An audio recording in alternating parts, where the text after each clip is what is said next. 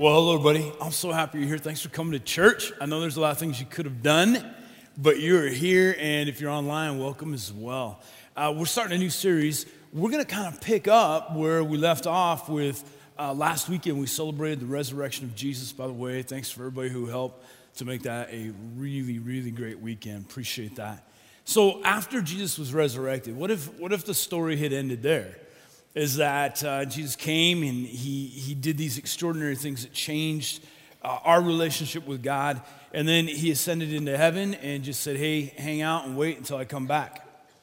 It'd make for a pretty boring church, right? We just, all right, twiddle our thumbs and maybe one day he's coming back.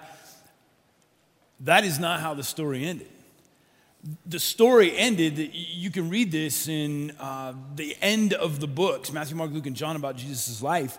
That Jesus looks at his followers, and after spending 40 days with them after the resurrection, he, he gives them these words. He says, Now I want you to go into all of the world. So it's, it's established with a verb go into all the world and make disciples of all nations, baptizing them in the name of the Father, Son, and Holy Spirit. In Mark, he says, and I want you to go and I want you to heal the sick. And I want you to cast out spirits that destroy people's lives. I want you to do these extraordinary things. So he leaves behind this thing called church. And so over the next several weeks, we're going to talk about what does it mean for the church to exist? What are we here for? Uh, maybe there's some misunderstandings that we need to clarify. So when I even say the word church, most of us because of the culture we live in, our experiences, we have an image that comes to mind. And, you know, maybe it's a, a, a beautiful little white steeple building that you drive by and you go, that would be a perfect place for someone to get married, right? It just fits that stereotype of church. Or maybe it's a big building. Maybe you've been to Europe. When you think church, you think of extravagant uh, cathedrals, Gothic architecture, whatever it might be.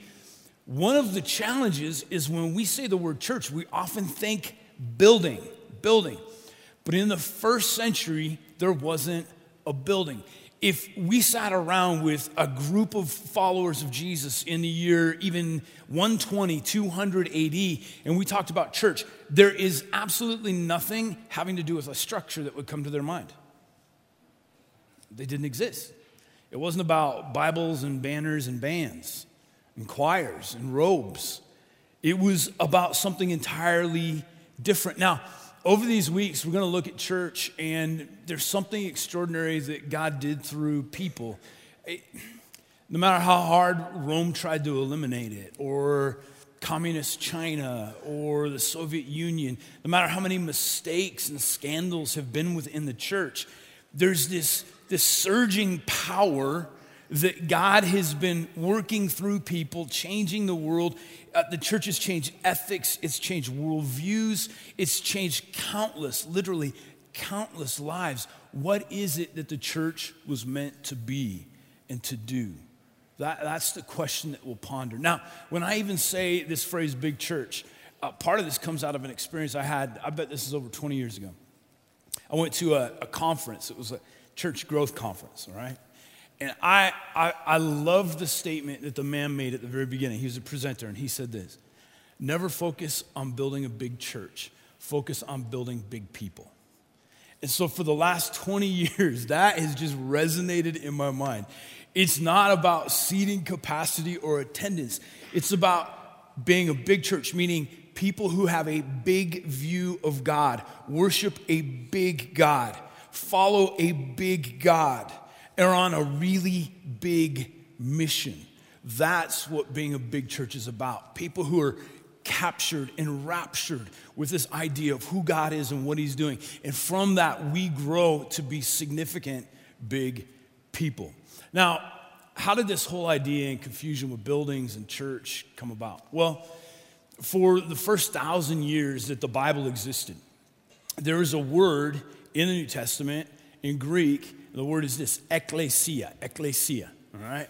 And the word ecclesia was translated for a thousand years as of the Lord. And so it became the house of the Lord. It became the structure and the hierarchy, the people in charge of the church. That is how we translated the word ecclesia. But the word ecclesia it, it, that translation, it was, a, it was a bad translation that led to really bad theology. This word of the Lord came from a German word that the Goths adopted in about 380 AD. And uh, their word is, my, my, my daughter tried to uh, teach me how to say this because she's studying German, Kirche. Kirche, which phonetically sounds like our word church, which meant house of the Lord. House of the Lord. So, right about 300 years after Jesus died, 400 years, they started talking about the church as the house of the Lord. This is where the Lord is. He's in a house. He's in a building. Part of the beauty of what happens after the death of Jesus is he's not in a house anymore. God's left the building.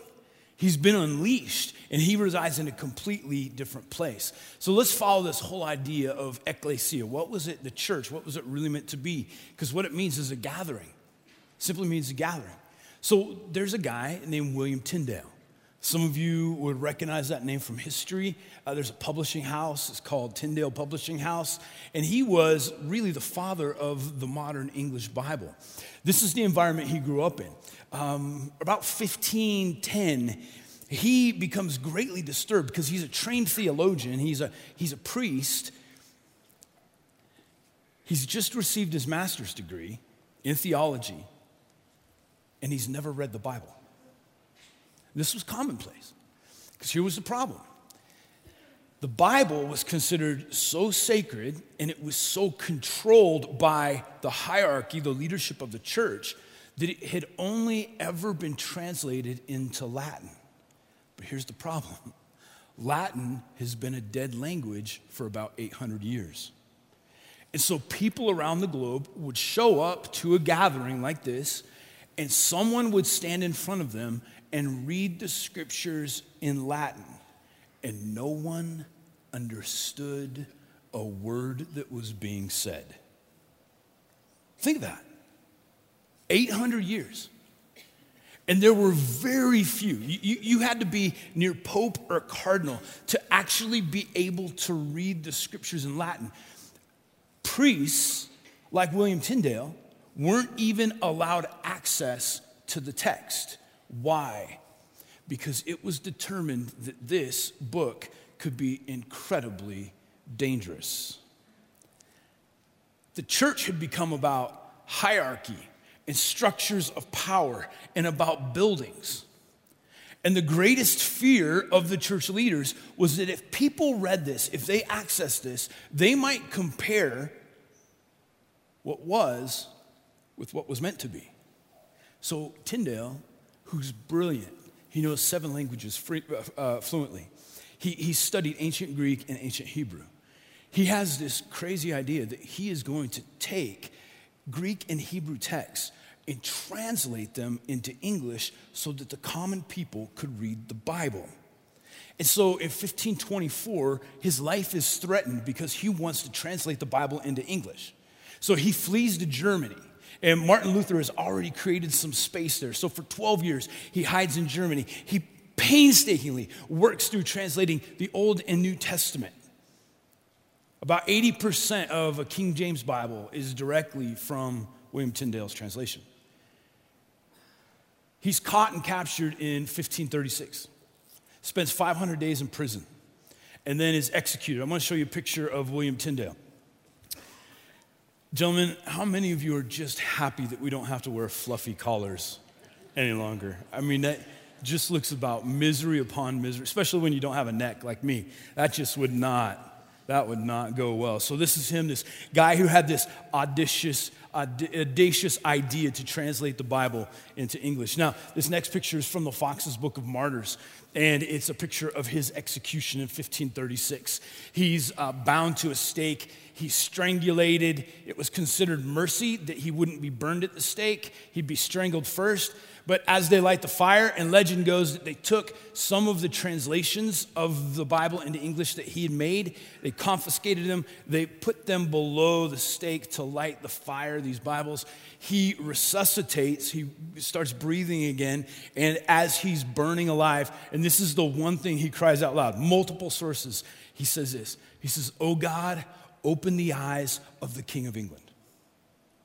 Oh God, open the eyes of the King of England. Let him see That what is in this book has the power to change lives. Now, why were they so angry? Why did this man, in their estimation, need to be executed? A lot of it came back to one word the word ecclesia. This original word for the church that Jesus uses in Matthew 16. When William Tyndale comes to this word ecclesia, he doesn't translate it as house of the Lord. He doesn't translate it as the leaders of the church. He translates it the word congregation congregation.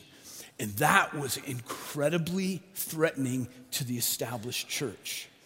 Because if the power, if the movement, if the intention of Jesus was that it would be about a congregation, a gathering, the original meaning of this word ecclesia, if it was about individuals, that would change everything.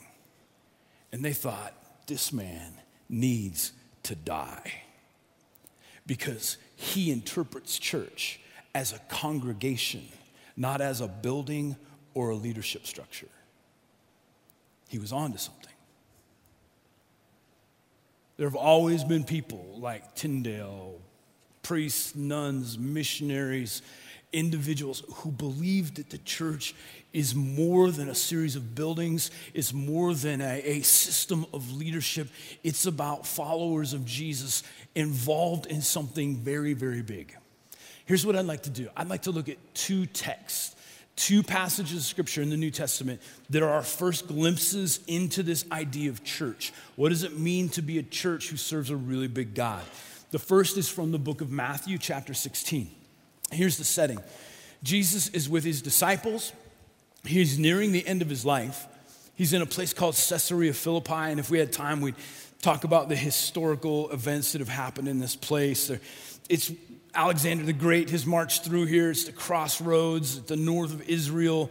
Uh, there's there's a, a spot right there where part of the Jordan River pours out of a crack in the rock, and it's this deep hole. They called it the gates of hell the gates of Hades, the Greeks would come and sacrifice into this hole to their god Pan to bring spring about every year. So Jesus is visiting with a group of, of young men, his disciples. Would have been scandalous. This is not the place where you took a whole bunch of teenage men. It was a place that was considered, it was kind of like the Las Vegas of Israel at the time. And uh, Jesus is standing there, and let's pick up. He's going to ask them some questions, and he's going to use the word ecclesia, church, for the first time. This is the first time it's going to appear. When Jesus arrived in the village of Caesarea Philippi, he asked his disciples, What are people saying about who the Son of Man is?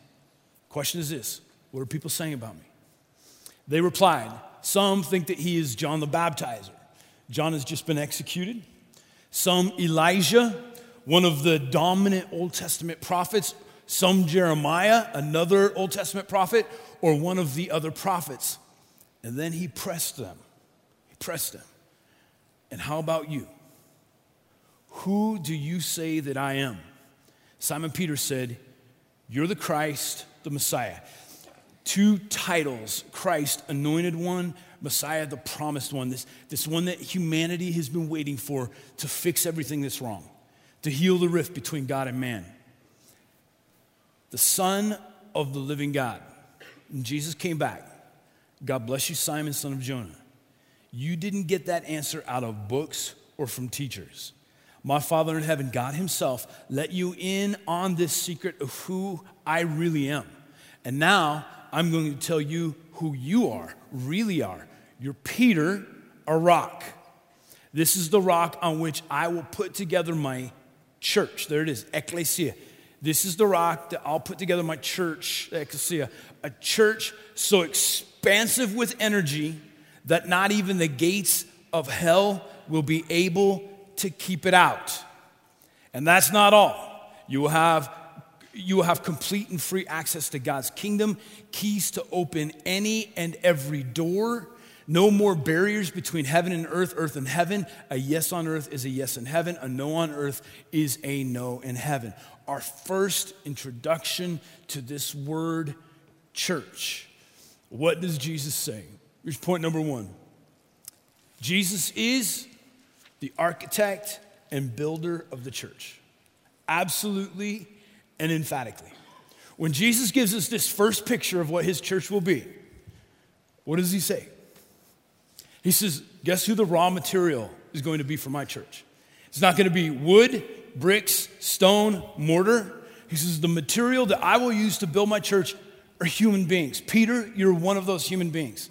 And from this point on, my mission after I've gone to the cross and I've resurrected is I am going to build something using human beings people, not leadership structures and dynamics and philosophies, not, not buildings, not cathedrals. I am going to use people to build something so expansive and so powerful, and it is going to have a very, very clear mission. What is the mission? What is the mission? It says it will threaten the gates of hell. I grew up in the church. I'm grateful for that. But I had, for 25 years of my life, absolutely misunderstood the scripture. I had a fortress mentality. I was kind of always being taught that, like, boy, here comes, here comes the gates of hell, and we're behind and we're holding up the gates, like, no, you're not gonna make it. Jesus, keep the gates up. If I understand this correctly, it's the exact opposite. Jesus says, I'm gonna build a church that has a mission. And the mission is it's going to tear down the gates of hell. Behind the gates of hell is where people find themselves locked in addictions, in fear, in isolation, in loneliness, in guilt, and in shame. That's where hell wants to keep us locked up, controlled. And Jesus says, What I'm going to do through human beings like you, Peter, is I'm going to build a church that comes at the gates of hell, and hell's saying, Please don't. And we're saying, Mm hmm. We're going to knock down the gates of hell so that people find freedom, so that people find hope, so that people can find forgiveness and healing and freedom from shame. That's the mission of the church. Jesus says, What I'm going to build is going to rock the foundations of our world. It is going to change things. Listen, in the early church, there was no one who was bored. Oh boy. They're like, where's hell? Give me a squirt gun, and I'm running at it. Like, I'm taking it on. I'm gonna find out how to change the world. This is what this was all about. You're Peter, you're a rock, and on this rock, on this idea that God's moving through human beings, I'm gonna tear down the gates of hell. Jesus, there's not a chance in that text that Jesus was talking about a structure of leadership or building. He's talking about something that changes the dynamics of human life entirely. I, I, I got to tell you something. I just, I'm going to let you into a little uh, window in my life. This is perhaps one of uh, my most appreciated, often repeated verses in the entire Bible. Here's why. When, when I first started leading churches in this capacity, I. Uh, there's, there's a unique pressure, right? And you think about how do we fill seats? How do we make our budget? How do we give to all the things that we really believe in? How do we have a good impact on the world around us? And I'll tell you what, my first four or five years of leading churches were absolutely and totally exhausting because I thought that it was my responsibility to build the church. That makes sense, right? Nate, we're hiring you, build the church. I'm like, I'm trying so hard. I'm working, I'm doing every, like, I gave it everything, right? And this moment of utter exhaustion, I reread this text and it just took a weight off of my chest that I can't ever even explain. So when it comes to the church, I think, I don't know, Jesus, it's your church. You said you were going to build it. I'll help. I'm not talking that, you know, I only work Saturday nights and Sunday mornings.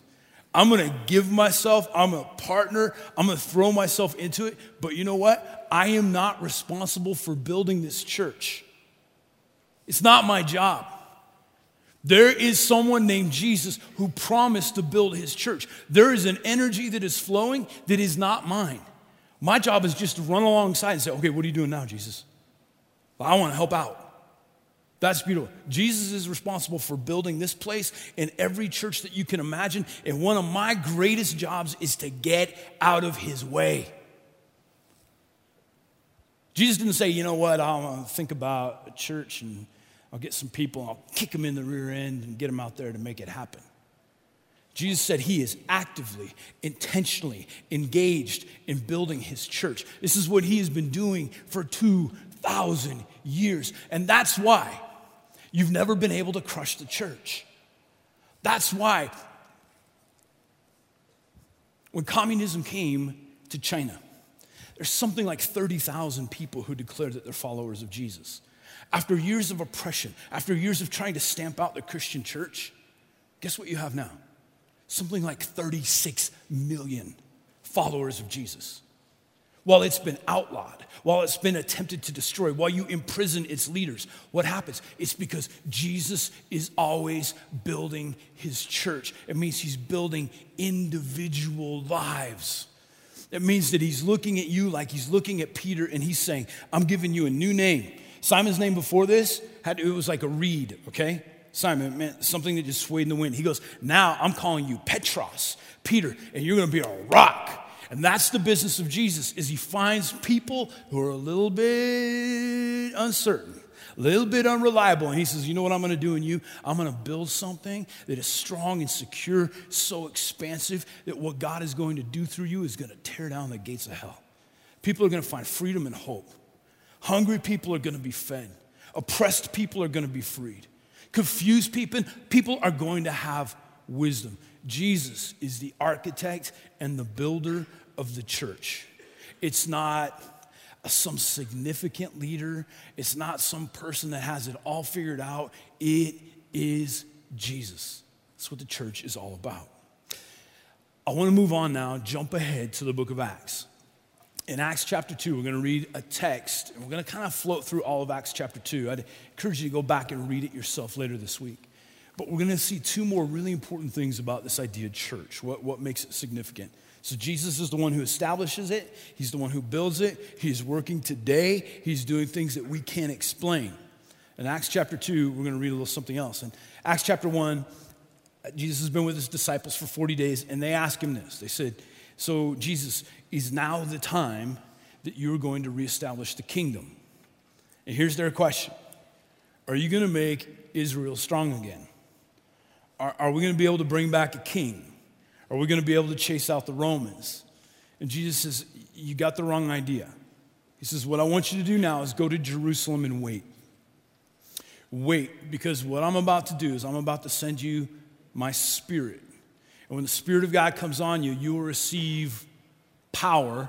That's the key word. You'll receive power to be my witnesses in Jerusalem, the city they're in, Judea, the region, Samaria, out to foreign languages, into the ends of the earth. He says, So you go and wait, and here's what's going to happen. This is, this is the fulfillment of that, Acts chapter 2.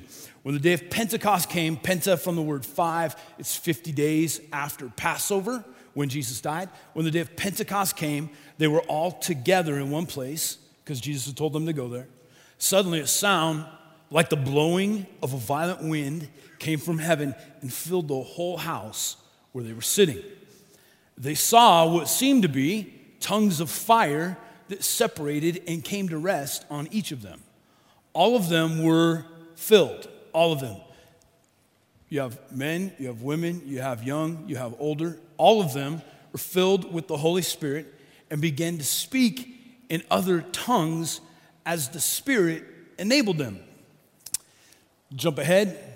They say, What is going on? They go out into the streets. There's 14 different languages represented. Everybody's come for the Feast of Pentecost to Jerusalem, and they're all telling the story of Jesus in a language they never learned. How many people would like that? I am a quarter Mexican, and I, I worked hard to get a C in Spanish, right?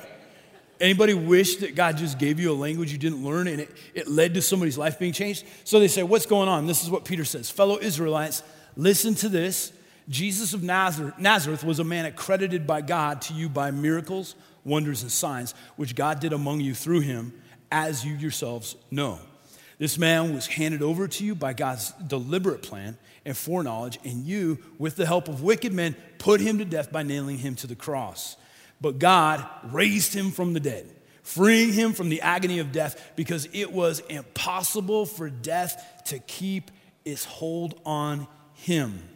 We'll jump ahead. Therefore, let all Israel be assured of this God has made this Jesus, whom you crucified, both Lord and Messiah. When the people heard this, they were cut to the heart and said to Peter and the other apostles, Brothers, what are, shall we do? Peter replied, Repent and be baptized, every one of you, in the name of Jesus Christ for the forgiveness of your sins, and you will receive the gift of the Holy Spirit. The promise is for you. So, what just happened to the people in the upper room? It's for you and your children, and for all who are far off, for all whom the Lord your God will call. With many other words, he warned them and he pleaded with them save yourselves from this corrupt generation. Those who accepted his message were baptized, and about 3,000 were added to their number that day. Ladies and gentlemen, that's a big church, right? 3,000 one day. I actually just read a scholarly study. It said they believe that somewhere 20 years after this, there were 100,000 followers of Jesus in Jerusalem alone. It transformed the culture, it changed everything.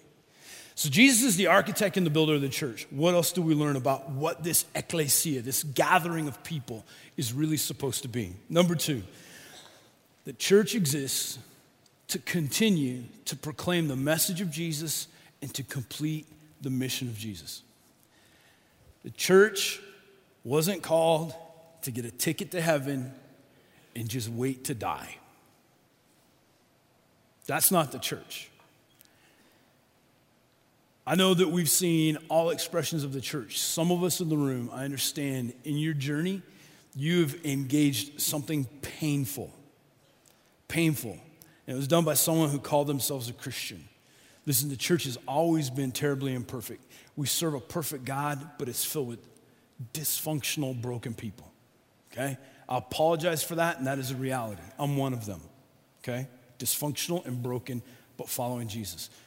What we are to do is to continue to proclaim the message of Jesus and do, carry out, accomplish the mission of Jesus. When Jesus came to planet Earth, he had a message that people flocked from far and wide to hear.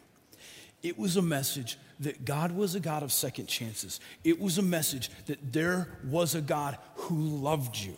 It was a message that you could turn to Him and He would forgive your sins. It was a message that there is nothing in you that He can't heal, fix, or restore. It was a message that people longed to hear 2,000 years ago and long to hear today.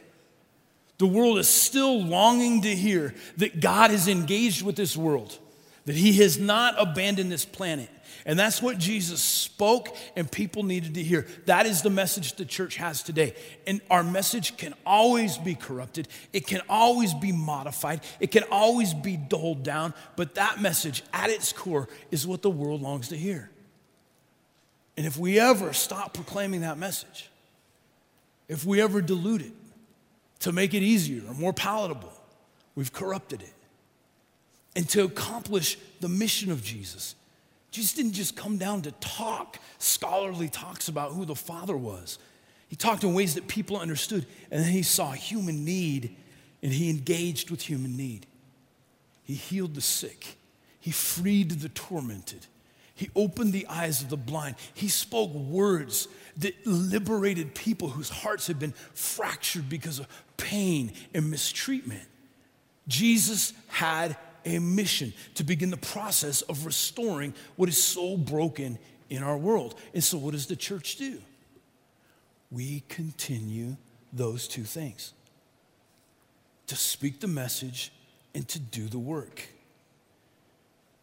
In the first century, you couldn't go to church because you were the church. And these early followers said, All right, it's clear to me. I am supposed to go and do what Jesus did, to say what Jesus said. The mission of the church has always been very, very clear.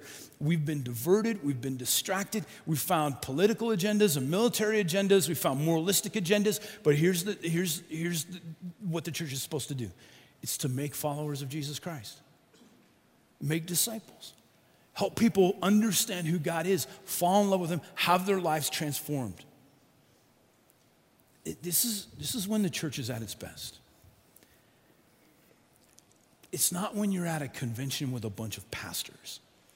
In June, I'm going to need to go to our family of churches. It's our annual convention. And I mean, it's great to be in a room with 5,000 pastors. And, it, you know, they're pretty into it, right? Worship gets a little rowdy, okay? Great speakers and communicators. But that's not when the church is at its best. You know when the church is at its best? Is when there's a group of people meeting in your home, studying the Bible, praying for each other. The church is at its best. It is the most effective when you are praying for the sick, when you are serving someone who is hurting and broken. The church is at its best. When you go back to your dorm rooms, when you go back to your apartments, your cul de sacs, wherever you live, and you are the church. That is when the church is at its finest. Not when it's contained in a room, but when it continues the message and the mission of Jesus in loving, compassionate, bold ways. That's the church. That's the church that Jesus intended a gathering of people who are transforming the world. The church is not a group of passive observers. It is engaged believers who are on mission, accomplishing the things that Jesus intends. It's not observation, it's not an observer sport, it's involved. It's involved. Yesterday, early in the morning, uh, took our, our son, who's um, he's trying to figure out what he wants to go to college, and he, different schools want him to play football and I was amazed. We were at uh, we're over at Bozeman, and here's what they do. They they get the boy in there, and they they put a Bobcat jersey on him, with his high school number, right? And they take pictures of him, and they're gonna send him the pictures, in front of a backdrop that looks like he's standing in front of a full stadium at Cat Stadium, right? And I mean, as a dad, you're watching him. This boy is so proud and so happy. They're not recruiting him to be a spectator. They didn't put him, you know, like in a cheerleader's outfit and put a pom pom in his hand and say, hey, we want you to envision yourself, you know, as a spectator. We didn't put him in a fan outfit, right? Picture yourself freezing in the stands, cheering. They pictured him. They wanted him to see himself as a participant. Jesus wants you to see yourself as a participant. You are the church. You are the church. Here's the third thing the church comes into existence only when the Spirit of God fills the followers of Jesus.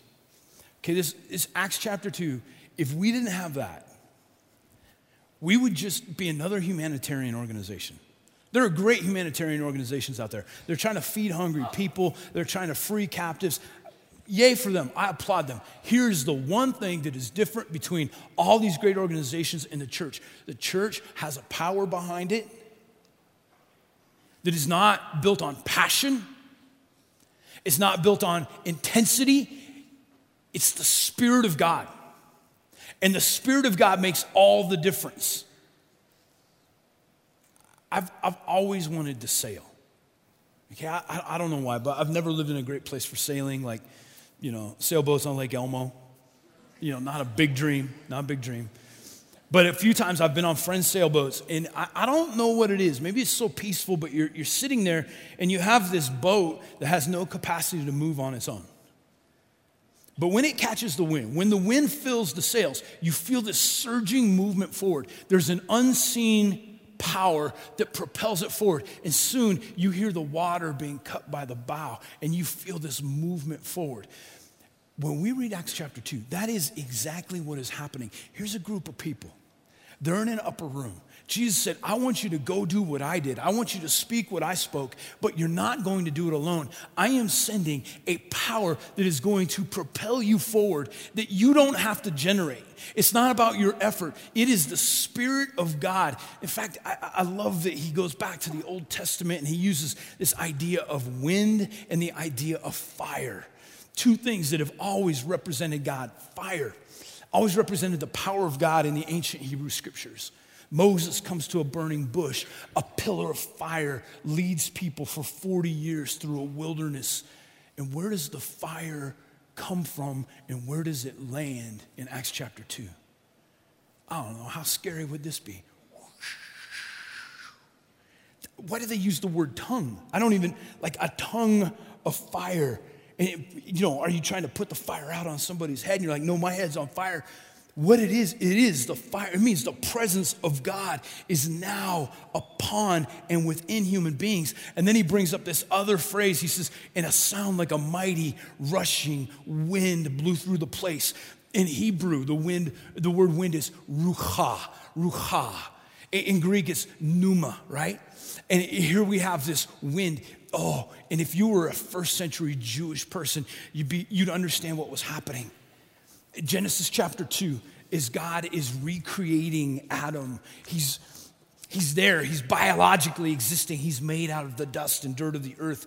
And God leans over him, and there's one thing that mankind is missing it is the ruach, the breath, the wind of God. So God breathes over Adam and breathes into him the very life of God. And Adam becomes a living spiritual being, the one thing that is different from Adam and Eve and the rest of creation. The breath of God. God is breathing into humanity in Acts chapter 2. Once again, it is a recreation story. It is dead people experiencing the life of God, the presence of God, the power of God. And so from that point onward, where does the church go? The church goes forward, not through more and more effort and more and more we try harder, we do better. There is this force of the Spirit of God moving through them, changing the world. And every now and then we get confused and we forget what the church is about. We think it's about structures and we think it's about leaders. And God says, no, the church is about the followers of Jesus with the power of the Holy Spirit surging through them, with the presence of God in them, doing the things that Jesus did. And without the Holy Spirit, we're dead in the water. So you don't do this alone. I don't do this alone. There is something empowering us that can't be seen, but it's so real. I want to close with a few thoughts. Remember this I don't come to church, I am the church. If, if you didn't remember anything else, ecclesia, all this, you are the church. Because I have a unique advantage. I work on Mondays, and most Mondays I come into this room, and I'll come in here just to spend some time reflecting. This place there's nothing special about it on Monday morning. It's dark, it's cold, and to be honest, it's a little spooky. Okay? There's no windows. Like it's pitch black in here. I'll be like down here trying to pray, trying to think, and the heater comes on and I like jump a little bit. There is nothing special about this room if you're not here. The only thing unique about this building are the people who occupy it. And when you leave, the church leaves. There's nothing here if you're not here. And so when you depart, the church goes. And it goes back to Park City, it goes back to Billings, it goes back to Laurel, it goes to Roundup and Rapelje and Columbus and every city that you can imagine, the church goes. This building is not a trophy, it's a tool. Our buildings will always be a tool for the church to gather, never a trophy. If this carpet doesn't wear out in the next 10 years, I'm gonna be angry. If the youth department doesn't put a hole in the sheetrock, something's going wrong, okay? It's a tool that we use so that the church can meet, and that is all that it is. I want to end with this phrase. I, I love this quote from uh, Mark Statura.